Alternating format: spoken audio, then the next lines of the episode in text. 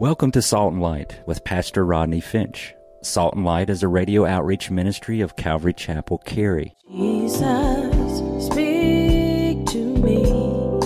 Open your word and reveal your heart to me. Salt and Light is a series of verse by verse studies through the Bible, focusing on its practical application to our everyday lives.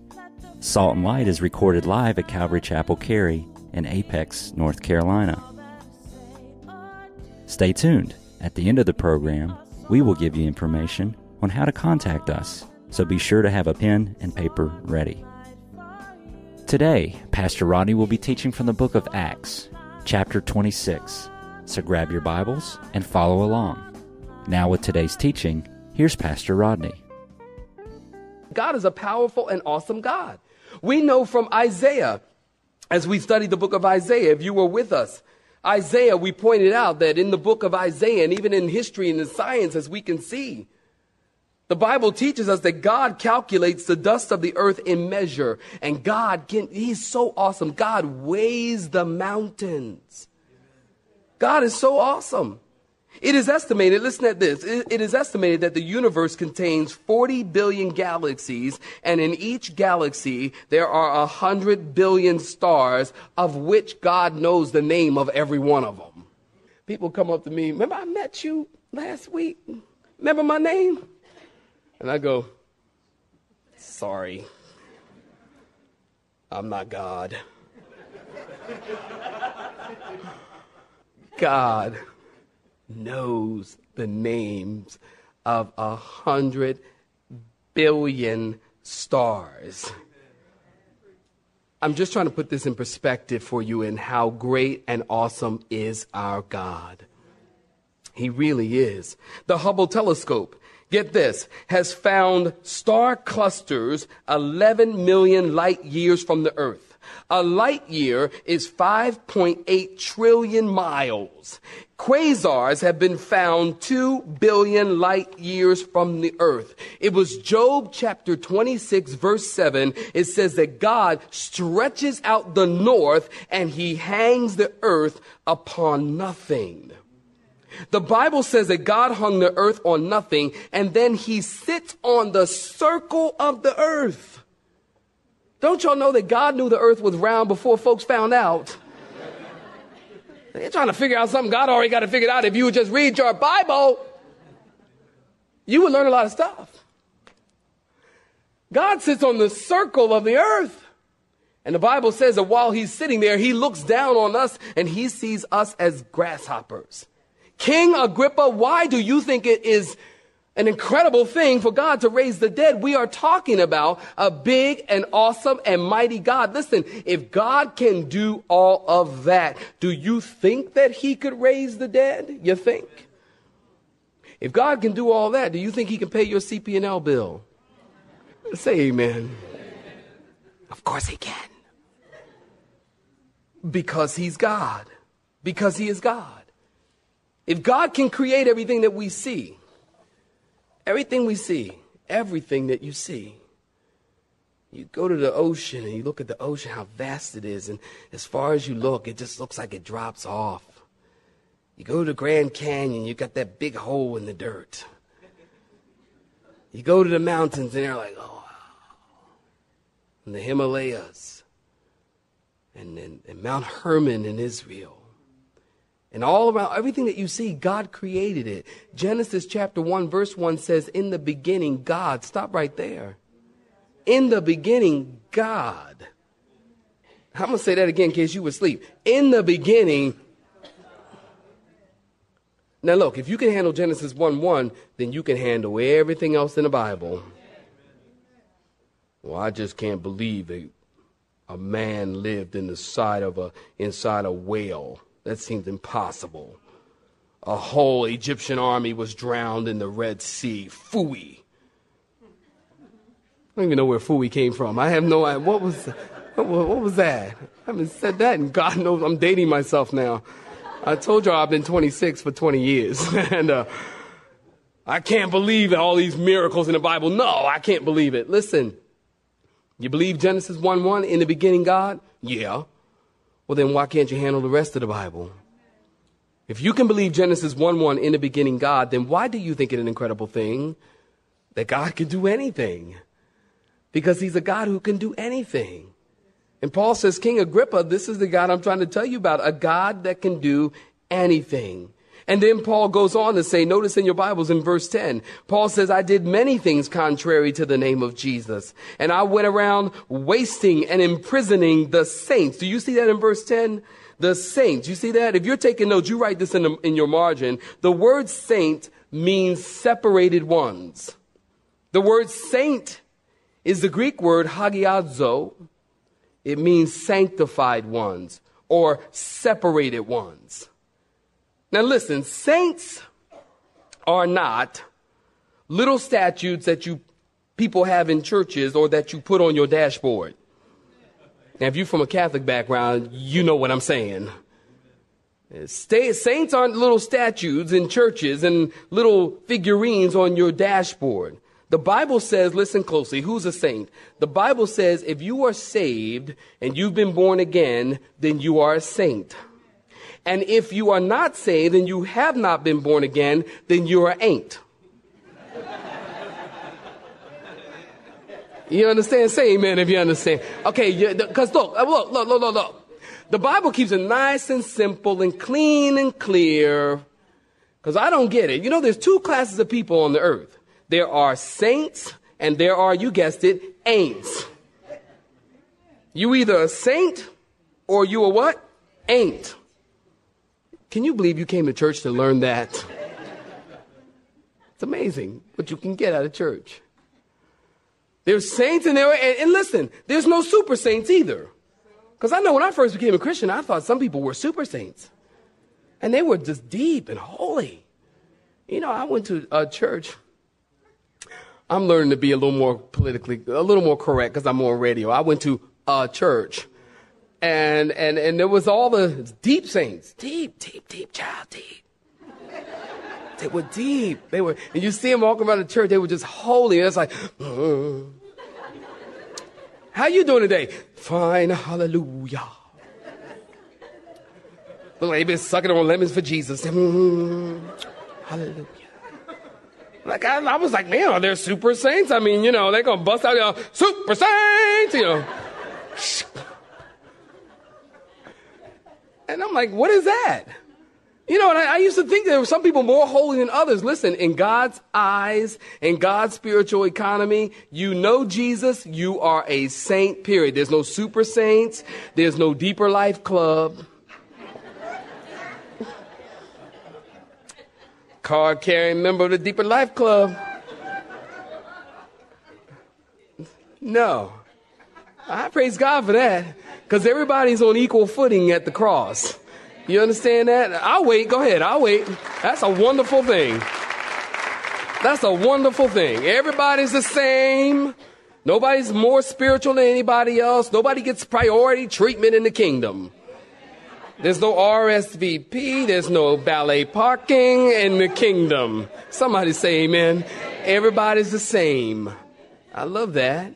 I love that. I love that about this church. Everybody's the same. Nobody's super anything. Paul says, Mom, stop laughing. No, Paul says, hey, Paul says, I remember when I persecuted the saints. You know, as you study the Bible and you study the book of Acts, you can see that Paul never forgot the fact that he persecuted the saints, the fact that he killed many of our brothers and sisters. And I suspect, and maybe a little sanctified imagination here, I suspect that when Paul gets to heaven and he sees some of those saints that he persecuted and that he killed, he's probably going to walk up to them and say, I'm sorry. I did that in ignorance. I didn't know. Paul says, I persecuted the saints. Well, pray for me. Look at verse 12. Y'all praying for me? Please pray. I got to cover this whole chapter. Look at verse 12 if you're there. Say amen. And thus, and while thus occupied, Paul goes on and share his testimony. Remember, he's standing before King Agrippa, Bernice, and all of these people. And while, and he goes on to say, and while thus occupied, as I journeyed to Damascus with authority and commission from the chief priest, He says, At midday, O king, along the road, I saw a light from heaven, brighter than the sun. Paul says, This is what happened to me. It was shining around me and those who journeyed with me. And when we all had fallen to the ground, I heard a voice speaking to me, saying in the Hebrew language, Saul, Saul, why are you persecuting? Note this, me. Jesus said, Me, not why are you persecuting the church or the saints, why are you persecuting me? It is hard for you to kick against the goads. And so I said, Who are you, Lord? And he said, I am Jesus, whom you are persecuting. But rise and stand on your feet. For I have appeared to you for this purpose, to make you, here's why Jesus appeared to Paul, to make you a minister and to make you a witness of both those things which you have seen and of those things which I will yet reveal to you. And I will deliver you from the Jewish people as well as from the Gentiles to whom I now send you. And I've also saved you that you might open their eyes in order to turn them from darkness to light and from the power of Satan to the power of God, that they may receive forgiveness of sins, that they may receive an inheritance among those who are sanctified by faith in me. And Paul says, Therefore, King Agrippa, I was not disobedient to this vision, but declared first to those in Damascus and in Jerusalem and throughout all the region of Judea, and then to the Gentiles that they should note this saints, repent, turn to God, and do works that are befitting of repentance. For these reasons, the Jews seized me in the temple and they tried to kill me, Paul said. Therefore, having obtained help from God, to this day I stand. I obtained help from God, and to this day I stand. Man, you can't stand without God's help. Witnessing both to small and great, saying no other things than those which the prophets and Moses would, would, would come, said would come, that the Christ would suffer, that he would be first to rise from the dead, and would proclaim light to the Jewish people and to the Gentiles. And now in verse 24, as he had thus made his defense, Festus said, notice he cried out, Paul, you are beside yourself much learning has made you crazy. In the Greek language, it says, Paul, you are one fry short of a happy meal. It's there, go read it. Much learning has driven you mad. But he said, I'm not crazy, most noble Festus, but speak the words of truth and reason. For the king before whom I also speak freely, he knows these things. For I am convinced that none of these things escape his attention, since this thing was not done in a corner. All of Rome knew about it. King Agrippa, do you believe the prophets? I know that you believe. And then Agrippa said to Paul, in verse 28, Saints, are you looking at it? Would you read it with me? You almost persuade me to become a Christian. And Paul said, I would to God that not only you, but also all who hear me today might become both almost and altogether such as I am, except for these handcuffs.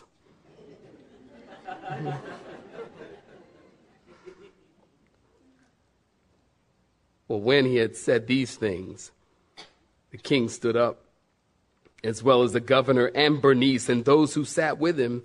See, when they stood up, they're like, okay, it's over. Done. I'm done hearing you. Over. We're done. And when they had gone aside, they talked among themselves, saying, This man is doing nothing deserving of death or chains. And then Agrippa said to Festus, This man might have been set free, in verse 32, if he had not appealed unto Caesar. Saints, stop right there. Give me your attention. You want to notice that Paul says, I want to bring your attention to a couple of points as we try to wrap it up here. Paul shares his testimony. Are you listening? Paul shares his testimony.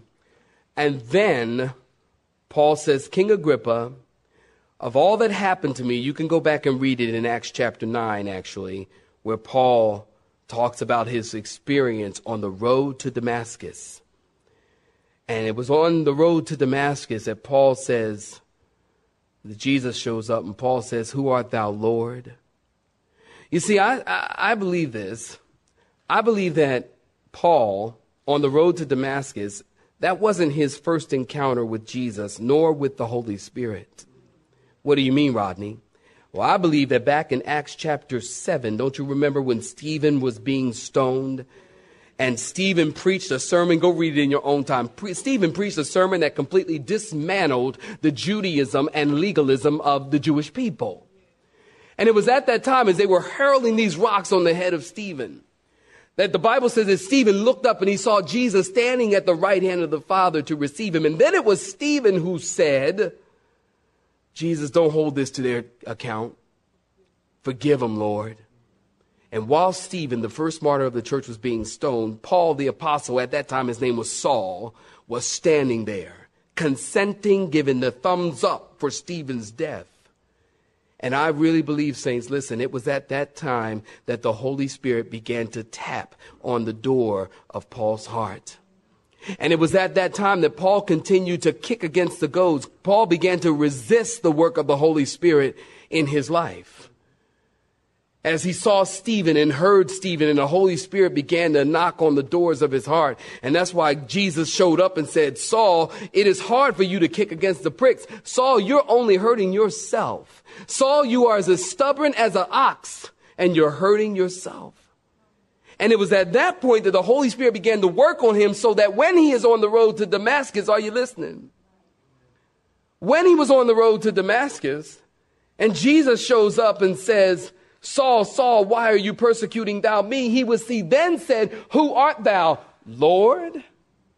Like in the Lord that the Stephen was talking about. Who art thou, Lord?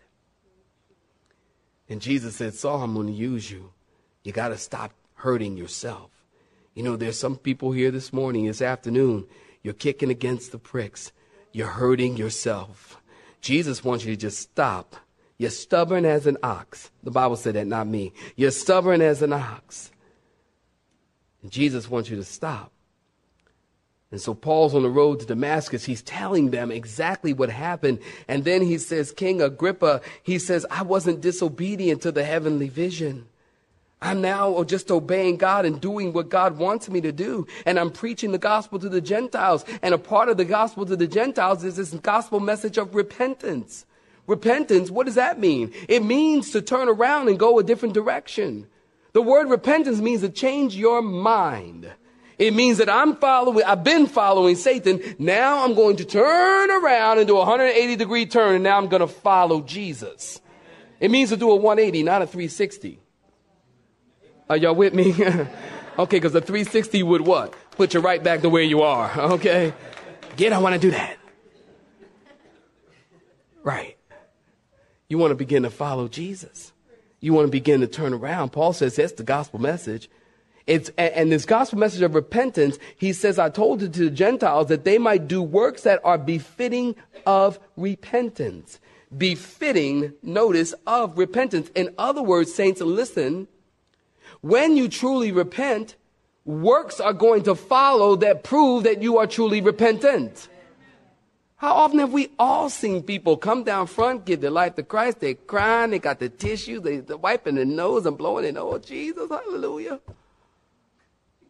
And then Monday, Tuesday, give them a week or two and they right back doing whatever it is they were doing prior to even saying they knew him. That's not works fitting of repentance. And that only proves that you really didn't give your life to Christ. Maybe it was an emotional moment. But you didn't really give your life to Christ because when you really give your life to Christ, I'll tell you something. You will start, we will start, folks will start seeing works that are befitting of repentance. And you know, we're always like looking, well, I mean, maybe they just lost their salvation. No. Maybe they never had it. You can't, you can't, yeah, you can't, you cannot gauge a person whether they got saved or not. You, it's not like you know, you know what? I wish it ain't gonna happen, but I wish that when folks really, really got saved, that they like turn a different color or something. I don't know, pick a color, pick like purple or something because royalty or I don't know, whatever. And when you get saved and you really are born again, all of a sudden there ain't no black folks, there ain't no white folks, they're purple folks. Say amen. I don't know where that came from. Anyways. But, but, you know, but, but we can't gauge that. The only way we can gauge whether a person is truly saved or not is if we see works that are befitting of repentance. Well, they used to go here, they used to do that, they used to look this way, and now they do this and they do this. They go to church all the time and they go to Wednesday night. Why would anybody go to Wednesday night church? Unless they were doing works befitting of repentance. So there's a, and Paul says, this is my message.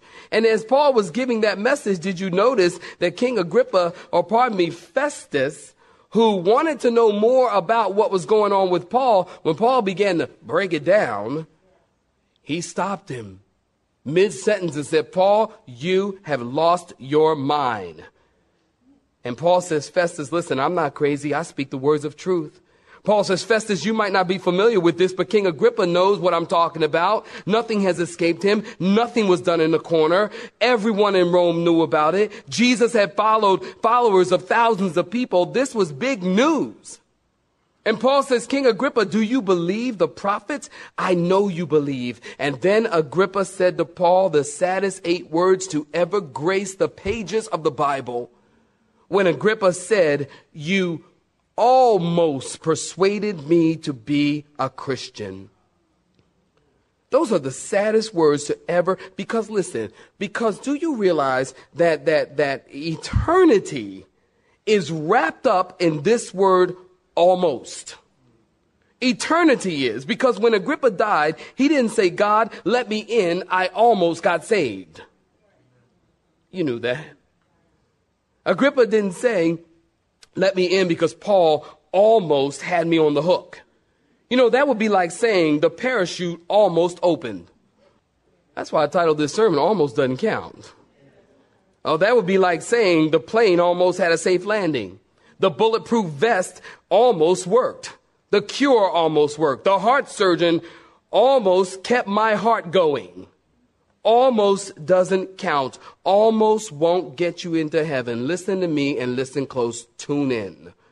A person who almost gets to heaven will spend eternity in hell. There is no in between. You are either saved or you are lost. To be almost saved is to be totally lost. To be almost saved is to be totally lost. There's no in between. And what a blessing for Bernice, Festus, and King Agrippa to have Paul the Apostle, the greatest preacher bar Jesus the greatest preacher to ever walk the earth, Paul is standing there giving his testimony and preaching the gospel. They hear it from the mouth of Paul, and at the same time, we don't have any record throughout all of history that they ever really gave their lives to Christ. We don't even know whether they gave their lives to Christ or not. God loved them enough and God's heart was to bring them from darkness to light, from the power of Satan to the power of God. And what God, listen to me, and what God did for them, God wants to do for us. God wants to bring us from the power of Satan to the power of God. All God wants to do is get a hold of us before death. Because once history ends or your personal history ends, when you breathe your last breath, you and you have not been born again, you are lost forever. All God wants to do is get his hands on you, listen, before you slip into eternity. That's all God wants to do. Somebody once said it like this born once, die twice. Born twice, die once. What? Born once, die twice.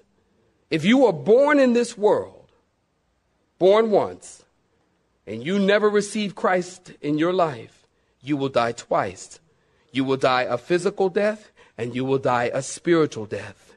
If you are born twice, you will die once. If you are born into the world, which you are, and you are just like Jesus told Nick, who came to Jesus at night,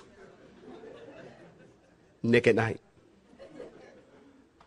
If you're born twice, you're born in the world, and Jesus said to Nicodemus, You must be born again. You'll die once, physically, but your soul and your spirit will live on into eternity. Born once, die twice. Born twice, die once. The Bible's very, very clear about that. And when you die, not if you die, but when you die, I pray you don't find yourself facing eternity saying that Rodney guy almost persuaded me to become a Christian. I hope you don't say that, and you can't say that. You know, I close with this. Listen close. A history teacher would regularly tell his class, listen, a history teacher tells his class, you can take this class one of two ways seriously or over. Amen. And listen, I don't even know how to go from there. I don't even, how do I go from there? Listen, we need to take our life and our decision for Christ seriously because you don't get to take it over.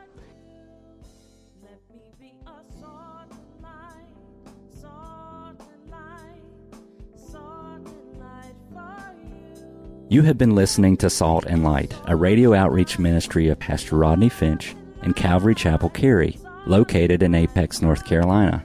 Join Pastor Rodney Monday through Friday at this same time. For information regarding service times, you can contact us at 1 800 293 0923.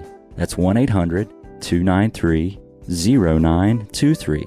You may listen to today's broadcast in its entirety by visiting the media library on our website at do.